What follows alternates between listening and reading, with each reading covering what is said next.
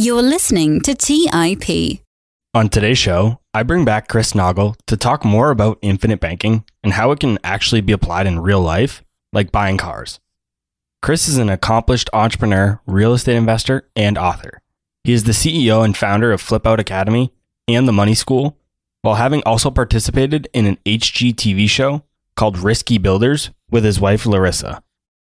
We got a lot of feedback on the last episodes about infinite banking. There was a bunch of our listeners who sent messages to me and felt that the concept is too good to be true and may be bordering on a scam. And honestly, even though I've talked to Chris about this concept many times, both on the podcast and off, my head still hurts when I think about it, and I'm still trying to wrap my head around it all. So I'm happy to have Chris back to discuss more of the logistics of this concept and how it can actually be used in real life situations for everyday people like you and me. I hope this helps clarify the concept and answers most of the lingering questions you might have had from previous episodes. This episode is slightly different from the previous episodes because Chris and I walked through a presentation that he put together to better explain these concepts. You'll hear throughout the episode that we mention this quite a few times, so if you want to follow along, you can click the first resource link below in the show notes and it will open the presentation that we're walking through in this episode. This visual should help make the concepts more clear and easy to follow, and it's even a good resource to refer back to in the future. And one last thing before we get into the episode, I was looking at the back end data analytics for the show a few days ago, and I noticed that there's a lot of listeners who listen to the show but aren't subscribed which means you're not getting notifications when new episodes are released and you have to continually check back to see when the episodes are released, if there are any new ones. So I just wanted to recommend that if you guys are enjoying the show and you want to stay up to date with what's going on and get updated and automatically download the newest episodes, just click the subscribe button in your favorite podcast player. All right, now let's get into this week's episode with Chris Naugle.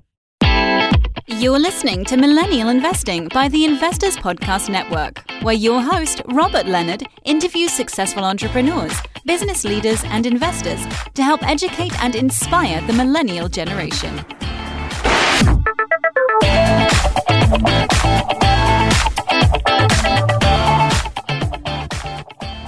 Hey everyone, welcome to this week's episode of the Millennial Investing Podcast. As always, I'm your host, Robert Leonard, and with me today, I bring back Chris Naugle. Welcome to the show, Chris.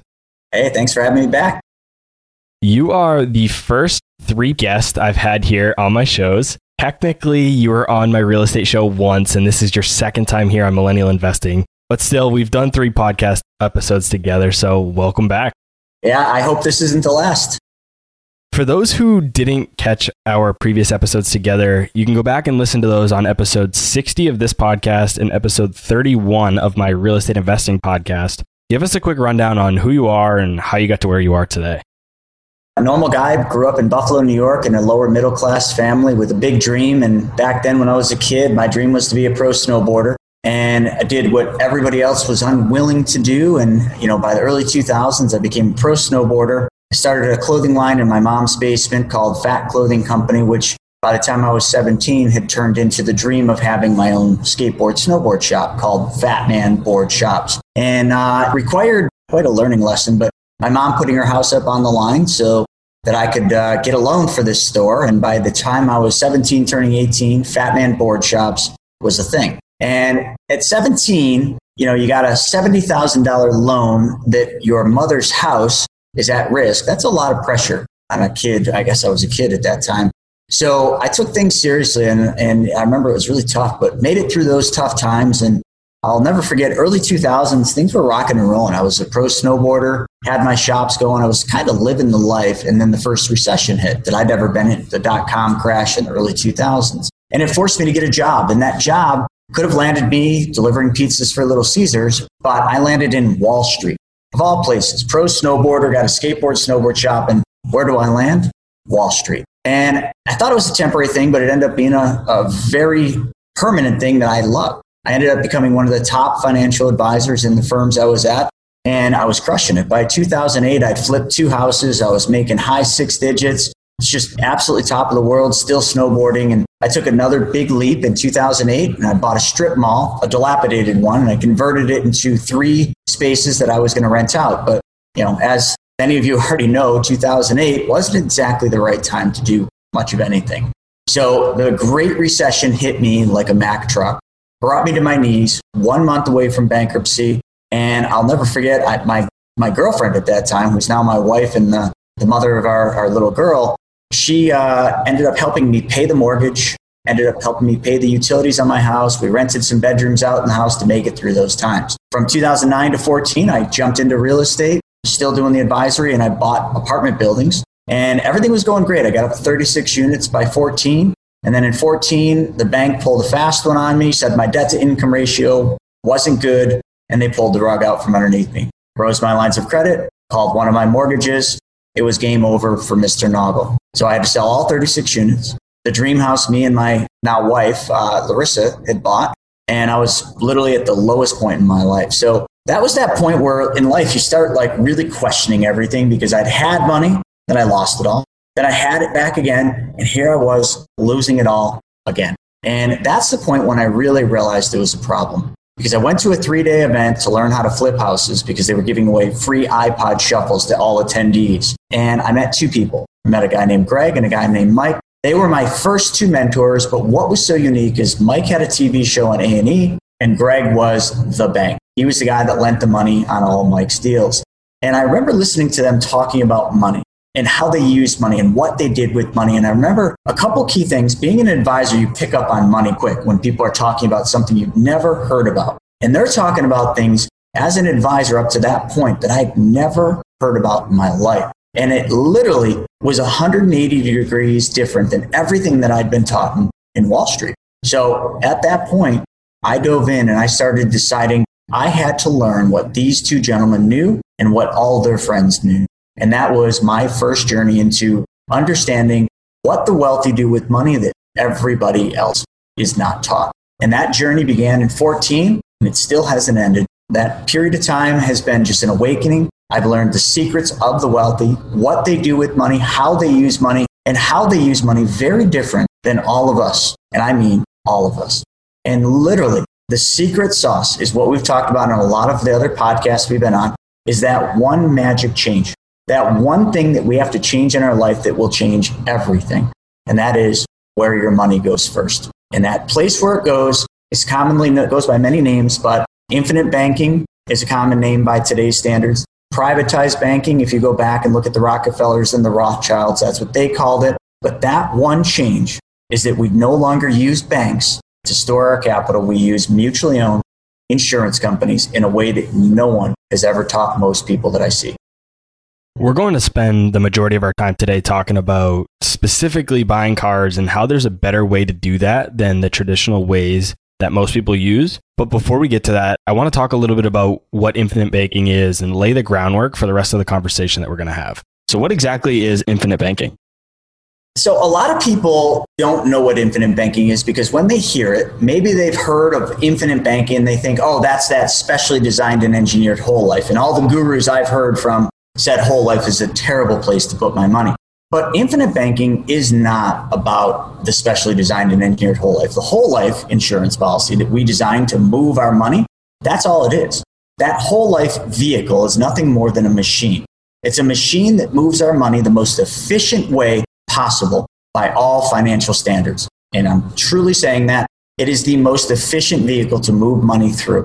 So the whole life is what people think infinite banking is, but infinite banking is not whole life. It is the process of taking back control of your money. It is essentially the method of becoming the bank and taking back the banking functions in your life. And I don't want to go too deep into that, but infinite banking is nothing more than a process that allows you to do exactly what the banks do day in and day out. And it's exactly why the banks make 400 to 1300% by BauerFinancial.com. You can look it up yourself.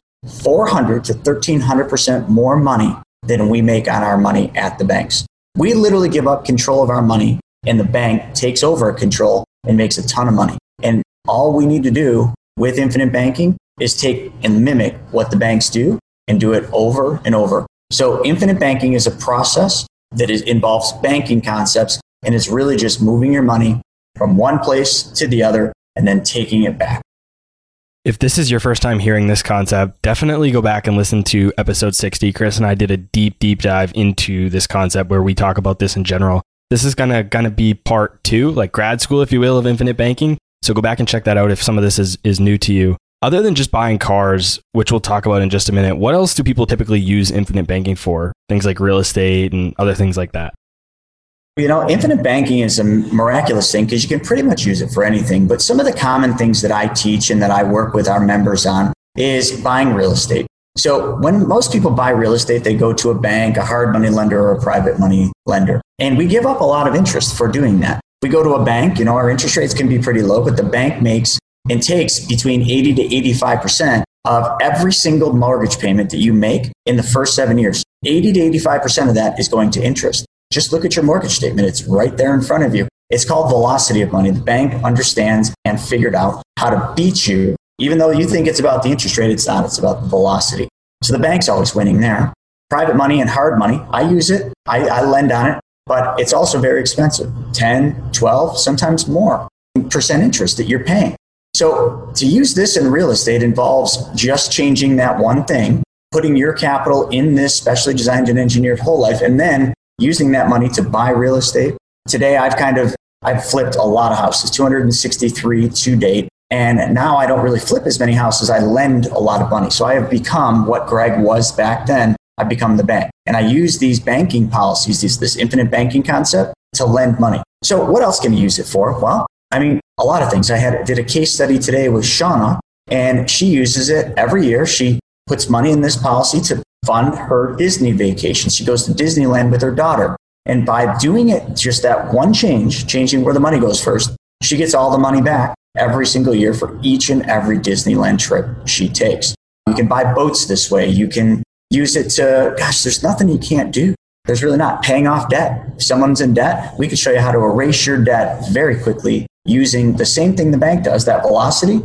We do that using the infinite banking concept. So it really is infinite in what you can do. But today we're really going to focus on the one thing that I love, and that's cars. And when I learned that I could get all the money back for every single car I would ever buy, drive, and own, I immediately said, that sounds too good to be true.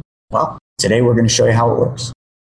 Let's talk about that idea real quick about it being too good to be true because a lot of people that have heard our previous episodes together have been intrigued by this concept of infinite banking. I've been super intrigued by it. I've had a lot of people reach out to me. I know you have too. But there are also a lot of people, both that listen to the show and that are just out there on the web, that are very skeptical of infinite banking. Some even go as far as calling it a scam. Tell us how and why infinite banking isn't a scam and why these people who are critical of it are actually wrong. Well, the whole thing, it, it boggles my mind when someone says to me, oh, that's a scam because it's been being used for hundreds of years. So, how can someone tell me something's a scam if the Rockefellers, the Rothschilds, the Ray Kroc, uh, you know, the McDonald's founder, the Walt Disneys, the Joe Bidens, the McCains, I, I could keep going on, the Warren Buffetts, all use this. So, if they're all using this and somebody says to me, oh, that's a scam, I say to them, how in the world can something that's 100 plus years old be a scam if it has never once failed anyone? Not only that, then I go into all the books. There are books upon books upon books that talk about this. People like Tony Robbins and Robert Kiyosaki, they talk about in their books. Four, I think it's Four Day Work Week. He talks about it in his book. So when I hear that, I just simply know one thing. I know that the person that says that has no idea what this is.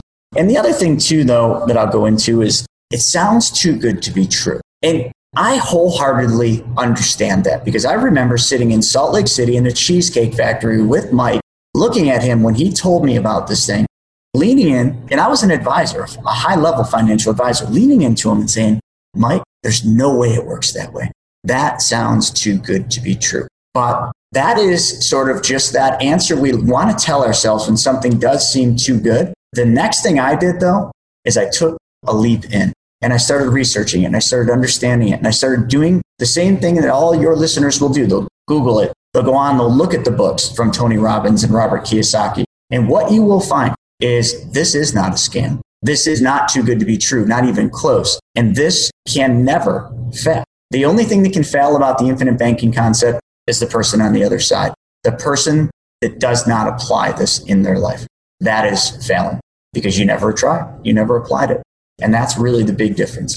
Some people will decide to take that leap, and that leap will change their life. That much I promise them. Other people will stand on the other side, look at it and say, oh, that sounds too good to be true. That must be a scam. And they will never understand what true financial freedom can mean because they were too scared to take that leap. And I always say the, you've heard me say this, but the, the quote by Will Rogers, I think sums it up perfectly. Will Rogers says, the biggest problem in America is not what people don't know. The biggest problem in America is what people think they know that just ain't so. When you think you know something, that's the biggest problem. So you got to be careful what you think you know. You really need to find the truth. What is interesting is that you and I actually have a bit of a similar background. Mostly we have similar interests. We both have or do ride dirt bikes. We like things with motors, cars, and specifically nice cars. Tell us a bit about how your snowboarding led into cars and how that has impacted infinite banking. You know, it's a profound story, and, and I very rarely get to talk about it, and I'll never forget it. There was a pro snowboarder by the name of Terje Haakonsen. Yeah, he was from Finland, uh, and he was one of the best snowboarders of the days when I was a pro rider. And t- today he's a legend. And I'll never forget, there was this video that was produced by Volcom, and it was one of his sponsors.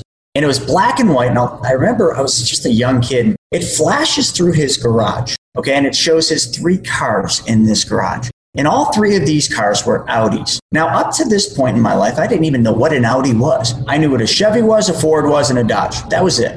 So I see these four little rings on the front of these cars, and they were beautiful. And because he was my idol and like somebody I really looked up to, and now he had these cars, I, I had to research it. So I looked into what is Audi? What are these Audi S4s that were in his garage? And I found out they were an all wheel drive, German engineered car that was unbelievable in snow. They rode him up Pikes Peak and instantly, also like something came over me. I became infatuated with these cars. And all I could think about is how do I get one of these? Now, remember, I had no money as a kid growing up. And even as a young snowboarder, I still had no money. So an Audi, a German engineered car, just had a big price tag. And I'll never forget, that's where the journey began. And the first Audi I owned, I don't remember what year it was, early 80s, I bought a 4000 CS Quattro. It was garbage, but it was it had the four rings on the front. And at that moment, everything changed. And you're going to see some of the Audis I owned tonight, but that one moment started that love for automobiles, but not just automobiles, all-wheel drive German automobiles. Let's take a quick break and hear from today's sponsors. Hey everyone, it's Patrick, your host of Millennial Investing. Every year, my buddies and I do a guy's trip to escape the cold and dreary Ohio winters. Once we pick our destination, without fail, we all jump on Airbnb and find an incredible place to stay. We just got back from an amazing trip in Palm Springs, California, and our Airbnb home was a huge part of creating memories we'll never forget. I loved it so much, I'm taking my family back to Palm Springs for spring break, and we're staying in an Airbnb home my kids fell in love with and picked out themselves. While I was there, I had the realization that my own home could be an Airbnb. It's an excellent way to earn some extra cash, whether you're saving up for your next vacation, paying off some bills, or investing. Your home might be worth more than you think. Find out how much at airbnb.com/host. That's airbnb.com/host. Hey guys, have you ever wondered if there's an AI tool like ChatGPT specifically built for the stock market? a tool that not only does the research and analysis for you, but also allows for dynamic discussions? Well, wonder no more. Meet Meyka, your AI powered stock research assistant, now enhanced with real time stock data. Let Meyka do the heavy lifting for you to significantly reduce your research time. And the best part, Meyka is 100% free. Ask Meyka questions like Explore the financial health of Apple through a summary of its balance sheet. Compare the financial statements of Apple and Tesla. What is the analyst price target for Microsoft? What is the social sentiment analysis of Amazon? And millions of other queries right at your fingertips. Visit Meyka.com. That's M E Y K A.com. Buy low, sell high. It's easy to say, hard to do. For example, high interest rates are crushing the real estate market right now. Demand is dropping and prices are falling, even for many of the best assets. It's no wonder the Fundrise flagship fund plans to go on a buying spree, expanding its billion dollar real estate portfolio over the next few months. You can add the Fundrise flagship fund to your portfolio in just minutes and with as little as $10 by visiting fundrise.com slash millennial investing. Carefully consider the investment objectives, risks, charges, and expenses of the Fundrise Flagship Fund before investing. This and other information can be found in the fund's prospectus at fundrise.com slash flagship. This is a paid advertisement. All right, back to the show. For those listening to this episode right now, I realize that podcasts are in audio form and they don't generally make for a great medium to share a bunch of numbers. So, Chris and his team have put together an eight slide presentation that walks through this next discussion we're about to have. It really paints a good picture of it and it makes it easier to follow. I'll put a link to the presentation in the show notes below. You can just click the link and you should be able to access it instantly for free. You could check it out after the episode, or you can pause the episode right here, open up the presentation, then play the audio while you flip through it. Really, whatever works best for you. So, Chris, we're going to walk through these three different scenarios and the three different cars. Walk us through the first scenario.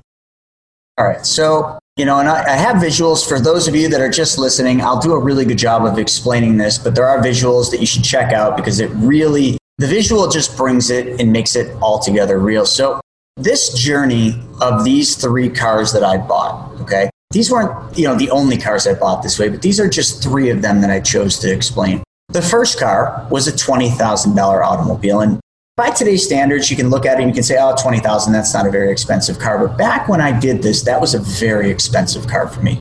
That was a car that was so unobtainable that I didn't know how I was going to make it happen. The second car is a $45,000 car that I bought that was my icon, my dream car that goes back to that Terje Haakonsen story. It was the car I saw in that garage that I always wanted and never thought I could have. And the third car is the vehicle that recently I just bought my wife when we had our daughter, who is now seven months old. So that was her gift. But what we're really going to talk about specifically is not so much the cars, it's the method of how I bought the cars. You see, the infinite banking concept, like I said, involves you making one change in your life or adding one step to your life, and that is where your money goes first.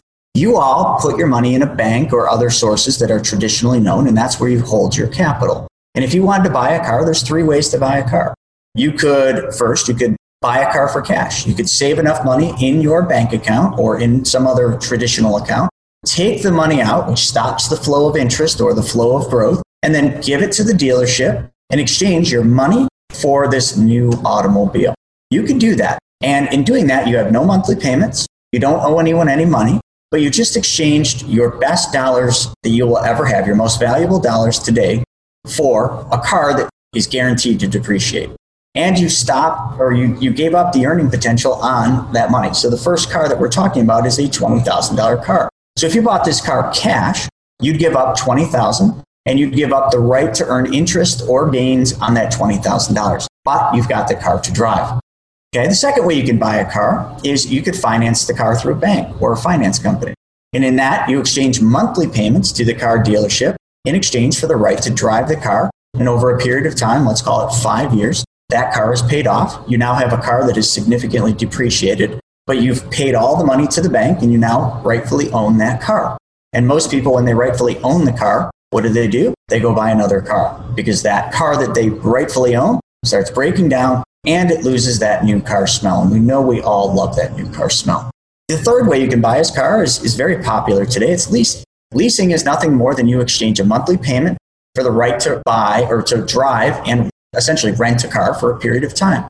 Let's say it's three years, you're making monthly payments to the dealership's finance company and they give you the keys and you drive the car. When you're all done after that lease, you hand them back the car keys and the car and you walk away with nothing or chances are you release a car. The only person winning in leasing is the dealership. There is a fourth way, but I don't suggest it. And you could always steal a car, but we're not going to talk about that. So the first car that we're going to talk about is a car that I bought.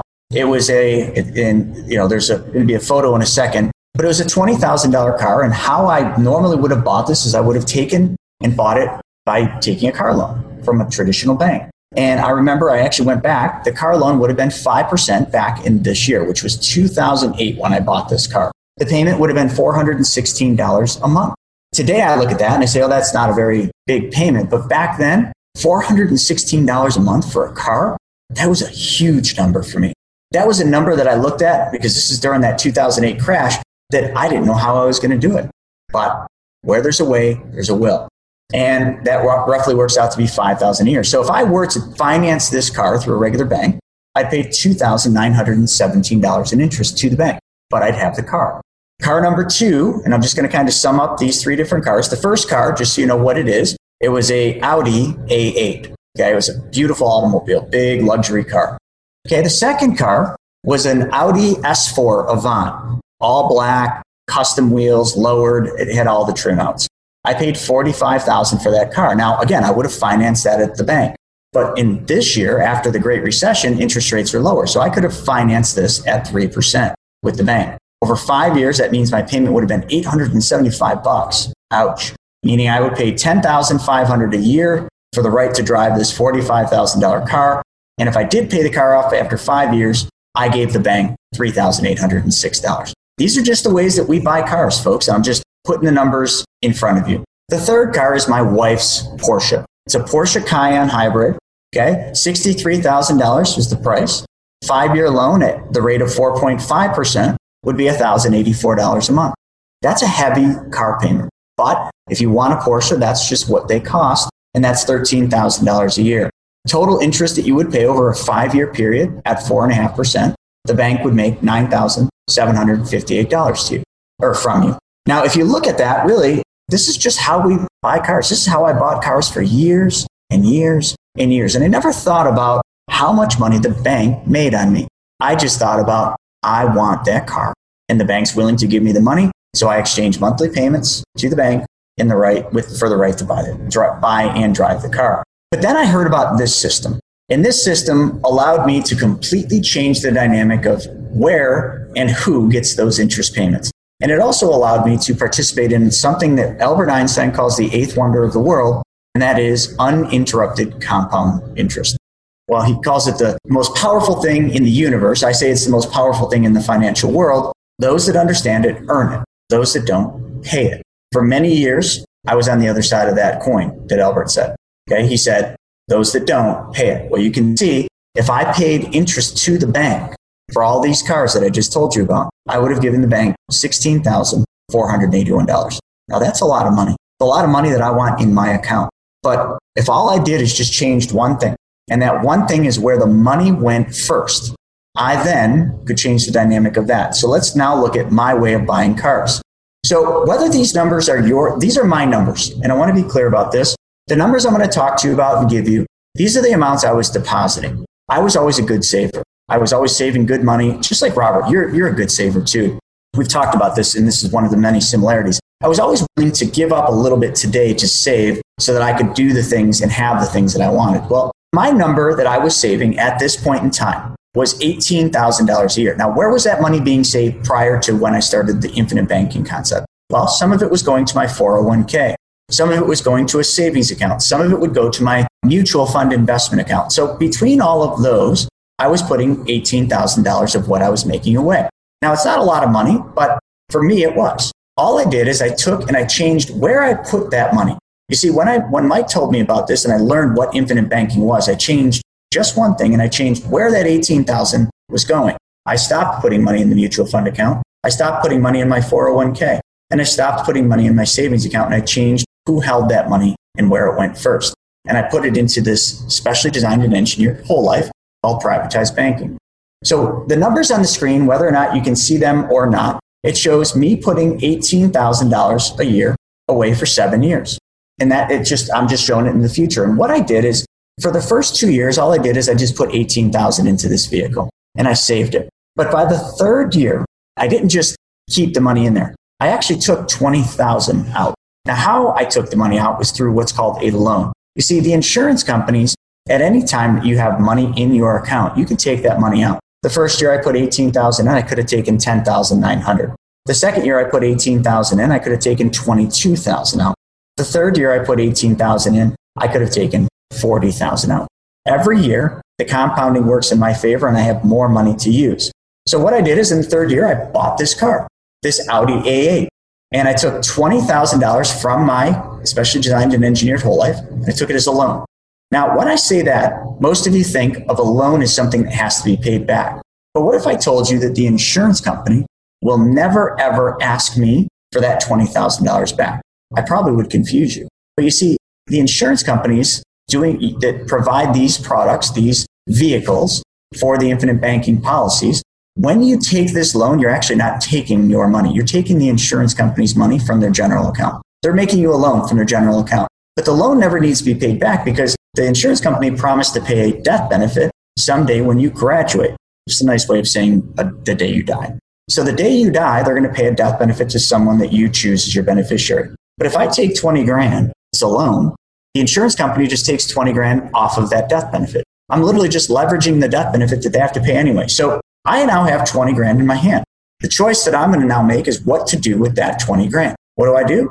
I buy this Audi A8. In the Audi A8 that I buy, what I'm basically going to do is I'm going to use that 20,000 to buy the car, but instead of paying that $5,000 per year, remember that 416 a month to the bank, I'm going to pay it to my bank. So the same $416 a month I would have given to any bank in the United States that would have financed this A8, I'm now the bank. I saved the money. I paid cash for the car with my banking policy. So now I'm going to pay myself back the same amount I would give to the bank. It's the same thing. You're either going to exchange dollars to someone else or you're going to give it to your bank. I'd much rather pay it to my bank. And in doing that, here's the result. For this very first car that I bought, okay, this first Audi A8, the photo's right there, and you can see the date stamp. I intentionally put that on there 4 6 of 2008. Okay, so that's the, or I'm sorry, I think that's, that's June 4th, 2008.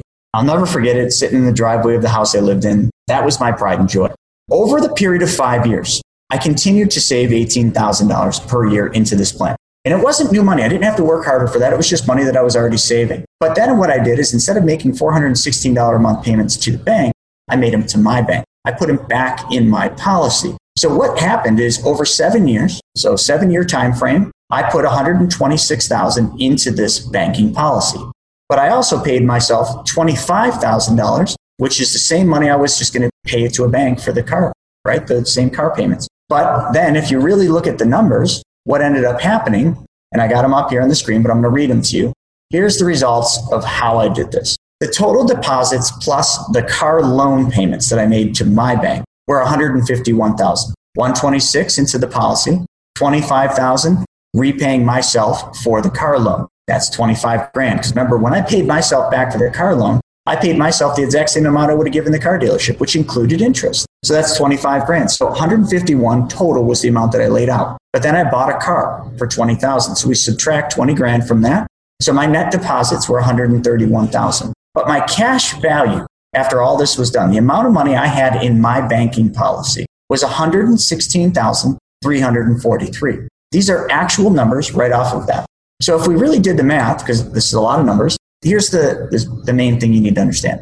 For this first Audi A8, buying the car with my bank instead of using someone else's, when I had this car fully paid for in the fifth year, I literally had gotten back 89 cents of every single dollar that I spent on that car.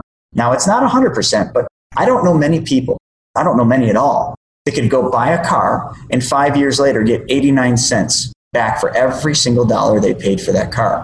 But it's right there in front of you. If you watch this video, there indeed I did. But you know, that's not exciting. So let's get on to the, the real fun part. Robert, you're into cars, right? You like you like fast cars? Yes, I do.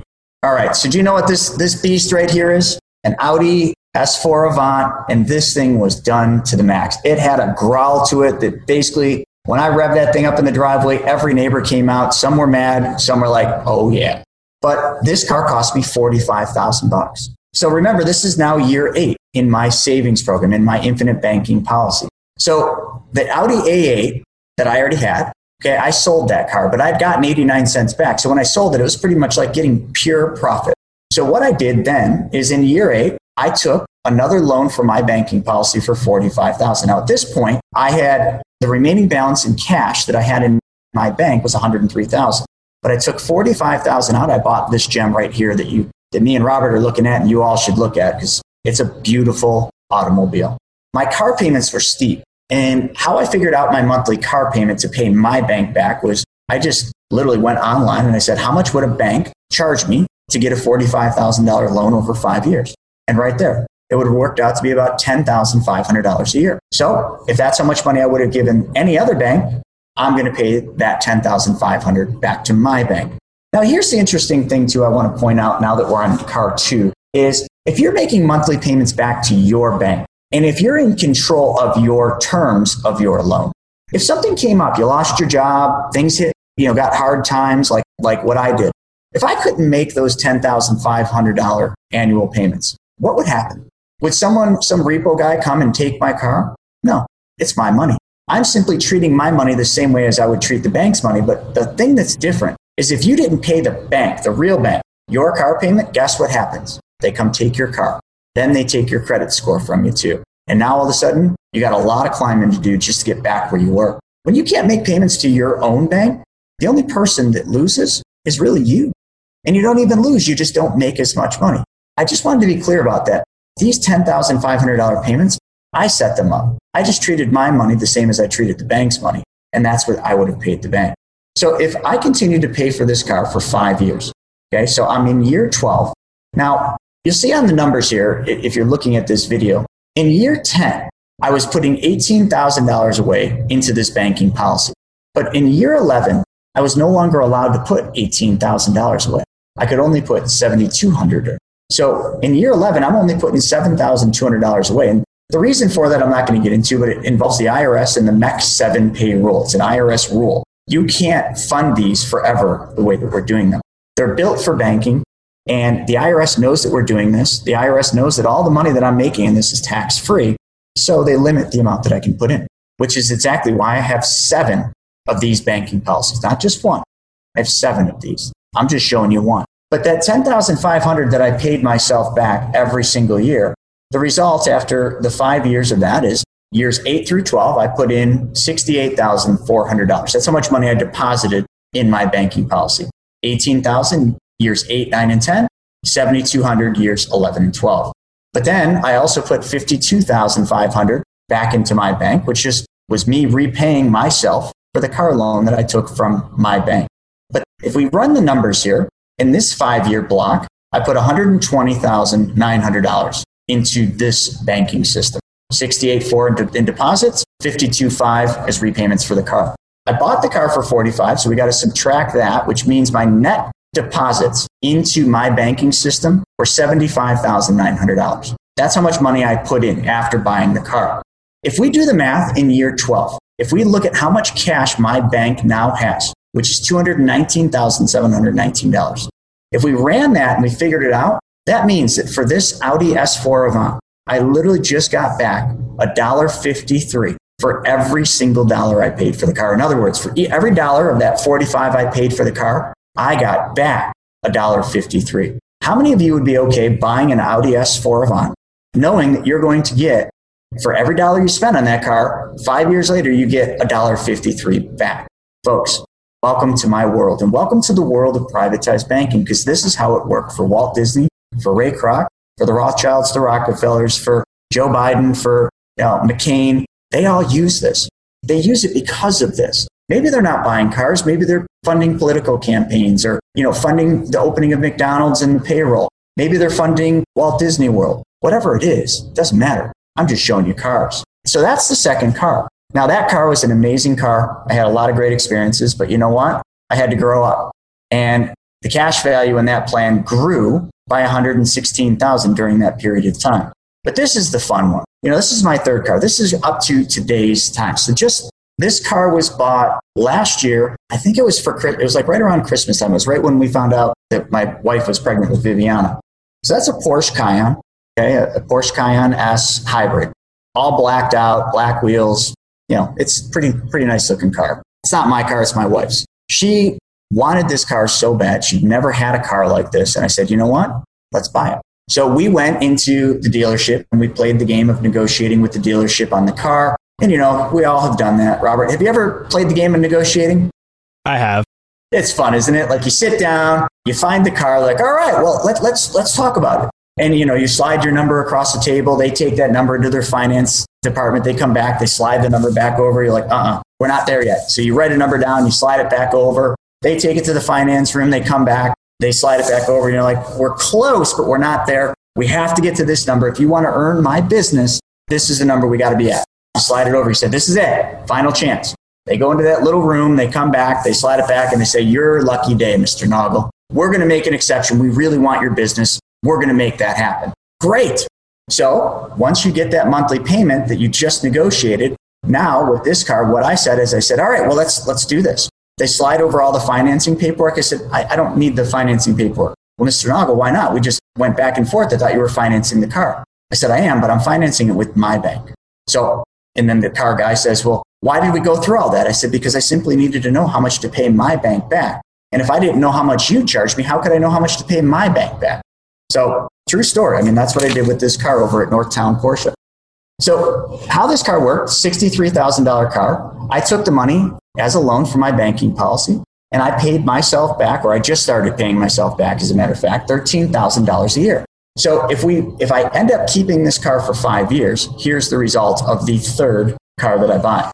Into my policy, I still am making deposits, but only $7,200 deposits. I can't put 18,000 in anymore because of those IRS rules. So I put the max, which is 7,200 in, meaning over five years, I put an additional 36,000 in. If I keep this Porsche for the next five years, or I should say Larissa does, we've paid 65,000 with interest for that car over those that time frame. So if we run the numbers just like we did the last time, my total deposits and car payments back to myself are 101,000. Okay, but I bought car for 63, so my true net injection into my banking system, which is the total amount of deposits and car payments minus the car, is 38,000. So I put a net injection of 38 grand into this. If you look at the numbers right there in year 17, if I make it that long, I have $307,000 in cash value. And if we really just run the math, my plan grew by $122,354. And I know some of you are just listening to this and it's a lot of numbers, but here's the number you should pay attention to. For this portion, if I keep this thing for five years, at the end of the fifth year, I will have gotten $3.22 back for every single dollar I paid. In other words, I paid a dollar, I got back $2.22. I got back $3.22 for every dollar I paid for that Porsche. If that doesn't help you understand why this concept and why the infinite banking concept is something you need to learn, whether you're buying Porsches or Audis or, or Civics, it doesn't matter. It works for Ford Focuses all the way up to Ferraris. We just got to add or subtract some zeros. This was my store. These were my cars. And what your cars are, that's to be determined. Earlier today, I did a case study with a guy. He's buying a Silverado. It's a $52,000 truck. We showed him how to get all the money back on that Silverado purchase. And all he did is changed one thing. And he didn't work any harder. He didn't work any longer. He didn't give up control of his money and he didn't take on any additional risk. And I got one final slide. I just thought this was a, a funny one to put up there. But my way of doing this car purchase means that I paid zero money, zero money to the bank for all three of these car purchases. It means that I paid $16,481 to my bank. Now, anyone that would have a problem paying themselves or putting $16,481 in their bank, then you really need to look at yourself in the mirror and ask yourself, do I have something wrong? Because no one should ever complain about paying themselves interest. You should complain when you're giving all your money away to somebody else. And the net result of these three cars is that all the money, every penny of all three of these cars is now in my bank, not somebody else's. And once I realized that, it brought up this movie called Dumb and Dumber. And you guys remember where they're on the little scooter driving and you know, like he's got that goofy look and he says, just when I thought you couldn't be any dumber, you go and do something like this and yet totally redeem yourself. Well, when I learned how to do this, that's what I thought. I was like, I just redeemed myself because I went through a lot of hard times and this system, this infinite banking process has completely changed everything I do from buying real estate to buying cars to lending money and on and on. It also helped me climb out of debt. And I know I've talked to a lot of your, um, your viewers on from the prior one, and a big thing that we're helping them do is erase their debt in a much, much faster way than they ever could possible. And again, the thing everybody loves about it is it's just adding one additional step to your life.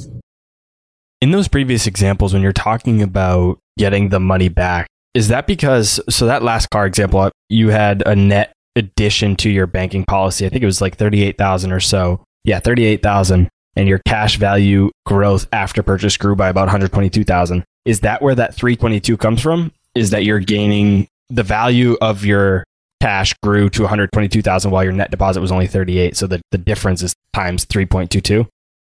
That's correct. So the thing you have to understand that we didn't really cover and is in this process of all three of these car purchases, every dollar that I put into these banking systems was earning a guaranteed 4% plus dividends. And in this policy, it was about 6.2% I was making. That was 4% guaranteed. The rest was the dividends the insurance company paid me. But you see, every time I took money out, whether it was that $20,000 car, the 45 or the 63,000, every time I took that money out, I never stopped earning interest on all of my money.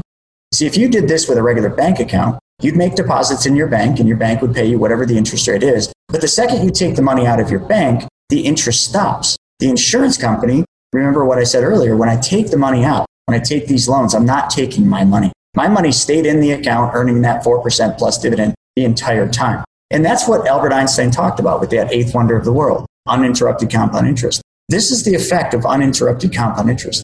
Money growing, and, and this is the third car, money growing over a 17 year period without ever being interrupted and never ever having to be interrupted or having withdrawals come out that stop the flow of that interest results in that. It's just simple mathematics, folks. We're just not taught how this works because teaching somebody how this works when I was an advisor meant I didn't get paid as much.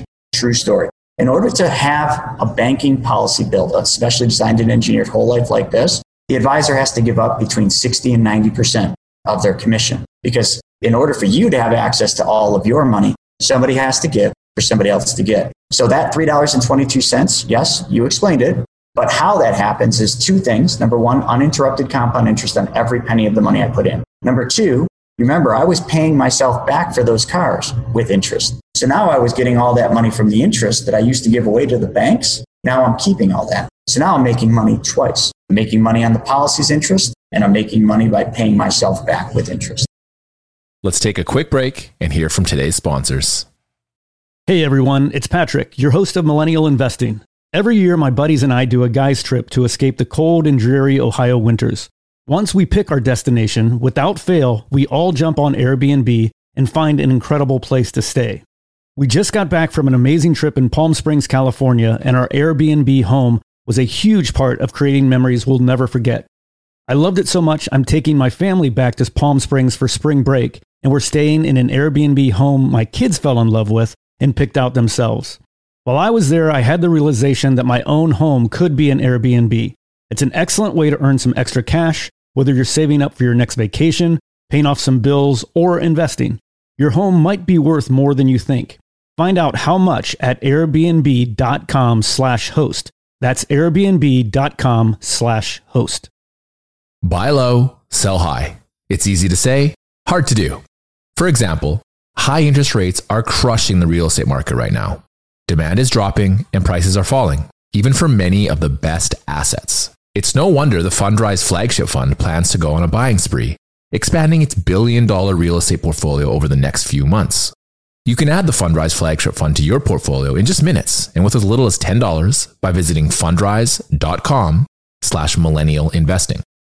Carefully consider the investment objectives, risks, charges, and expenses of the Fundrise flagship fund before investing. This and other information can be found in the fund's prospectus at fundrise.com slash flagship. This is a paid advertisement. Hey guys, the Range Rover Sport leads by example. It's got powerful on road performance and commanding all terrain capability and combines assertive on road performance with the signature Range Rover refinement that you'd expect. The third generation Range Rover Sport is the most desirable, advanced, and dynamically capable one yet and redefines sporting luxury. It's got advanced cabin technologies such as active noise cancellation and cabin air purification, which offer new levels of comfort and refinement.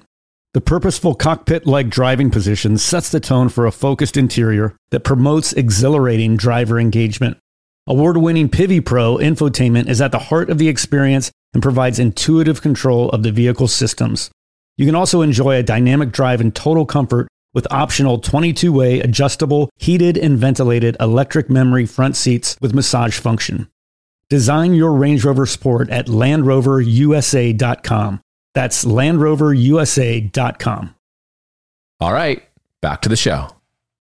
One of the things that I'm still trying to fully wrap my head around with this infinite banking policy is let's take this last car as an example, right? You put in 63,000 once throughout the years, just for simple numbers, we'll say you've put in a total of 63,000. So you've saved up that money, you've made those deposits into your policy. Now you take that money out to buy the car, and then you have to put that money back. So to me, it almost seems like you are paying that 63,000 twice into your account just to get the money out once. How is that working? What is the mechanism there? So it's not a mechanism. It's just you're correct. You're treating your money the same as the bank's money. So you're saying you're putting that money in twice. Once you deposit 63,000, okay, for your regular savings, your regular deposits, and now all of a sudden you take it out, you buy a car, and then you pay it back into your policy again. So you're thinking you put it in twice. But let's think of the alternative. What is the alternative way to buy a car? Well, you could keep all the money, the 63,000 in your account, go to the bank, finance the car, and exchange monthly payments to a regular bank. And in that turn, that bank makes all of that interest. And if you remember earlier on in the slides, I'll go back to it, but in the beginning of this, we showed all the interest that you would end up paying on each one of those cars.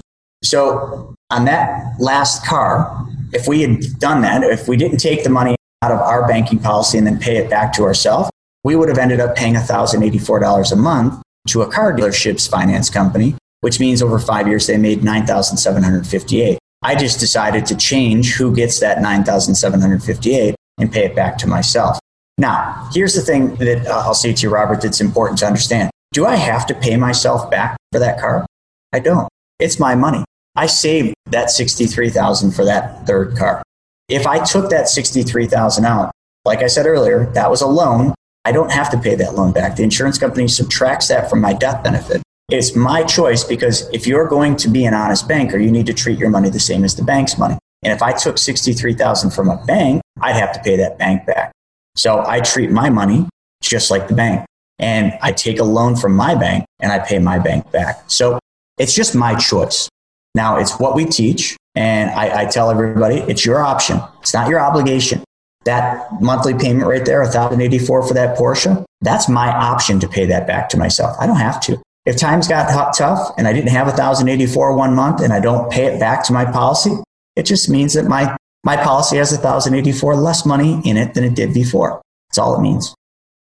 A lot of people will save cash for a car, say that 63,000 that we initially put in in hopes of not having to have a car payment. So I feel like it could potentially hurt some people where they put in the 63,000 and then they withdraw it, pay cash for the car, and then they still got to make payments after they've already saved it up. So what happens if we we decide we don't want to make those payments? How does that impact the policy? Great question. It just wouldn't grow as fast. So you could and it would still work because let's just do the math, right? How much money are you earning on this specially designed and engineered whole life? Remember, it was 4% guaranteed plus the dividend. In 2021, that's 6%. But if you take a loan from the insurance company, they charge you 5%. So if it was just the first year, how much money are you making? You're making 1%. So right now, if you put 63,000 in your bank account and you went and you bought that Porsche and you took 63,000 out of your bank account, is your bank agreeing to still pay you 1% on money that's not in that account? No. So is it still better to buy a car my way versus buy a car using a traditional bank? Yeah, 1% better because that's the spread. But see, here's the part that's complicated and hard to explain in, in the course of the time that we had today. You have to understand uninterrupted compound interest because if I deposited 63,000 and that 63,000 sat in that account over five years, just hypothetically, it doesn't matter, any period of time. The 63,000 isn't how much I have in the account. The 63,000 grew the first year by 6%. Then whatever that amount that it grew to grew by another 6%. You see, it keeps compounding up. And when I take the loan, the 5% loan that I took from my policy, that 5% is never going to go up. It's not compounded. It's simple interest. So one stays level, the other keeps going up. So even if you never paid these loans back to yourself, you'd still keep making more and more money. Would you get all the money back for all the cars you're going to buy? No. But would you be better off than you are now if you just took cash from your account? Way better off if we were to deposit the 63,000, take that back out to buy the car and then not pay it back, are we still earning that 1% interest spread on the 63,000? Yep, on the full amount. Now that's not I want to be clear. Not every insurance company will do this. We're talking about very specially designed policies with specific companies. The companies we use are what are called non-direct participating companies, which means they will pay interest and dividends on the full amount, even if you take all of that money out. So I just want to be clear. I don't want somebody running out to Allstate or to New York Life or to Northwestern Mutual, taking out a whole life policy and thinking it's going to work this way. You will be very mad at me. These are very different than a regular whole life that you would buy at the life insurance store. They're completely different, actually. As we go through this pandemic, there are a lot of people that are using this time to slack off and be lazy, but there are others that are using it to get better. I know personally, I've had some peaks and valleys, times where I've been a bit lazy, and other times where I've really gotten after it. What have you done during this time to better yourself? Oh, I've used this time and I call this the big pivot and I've pivoted everything I'm doing because I couldn't do the same things I was doing prior to the pandemic. So now in the pandemic, I've used the time to learn, read a lot of books, read books about history so I can understand what's coming. But the biggest thing I've done is I've used this time and Zoom to really get in front of more wealthy people that are doing this and using this to learn better ways to do things that I don't yet know how to do. And I think everybody should be using this time wisely for that because this is that time where some of us, we don't have all the you know things that we had to spend time on. A lot of us have extra time. If you're not using that extra time wisely, I think you're giving up a great opportunity that's right in front of you. Chris, thanks so much for joining me again. Truthfully, my brain hurts. It always does. This is the third time we've chatted. My brain hurts again, just like it did the last two times. I'm sure it will the fourth time we talk there's just so much in here that I, I love. It's it's new to me. I'm learning it. I know everyone in the audience is learning too. I, I've gone back and listened to all our episodes multiple times just to fully wrap my head around it. And as a reminder for everyone listening, I'll put a link to the presentation that we discussed in the show notes below. So you can just click that link in your favorite podcast player to get that for free. And you can follow along as Chris and I talk through those three different car scenarios. We also have this going up on YouTube as a YouTube video. So if you're listening to this in your podcast player, there is a companion YouTube video where we show the presentation as well. So you can check that out if you're interested. Chris, where can everyone listening go to learn more about you and what you're working on?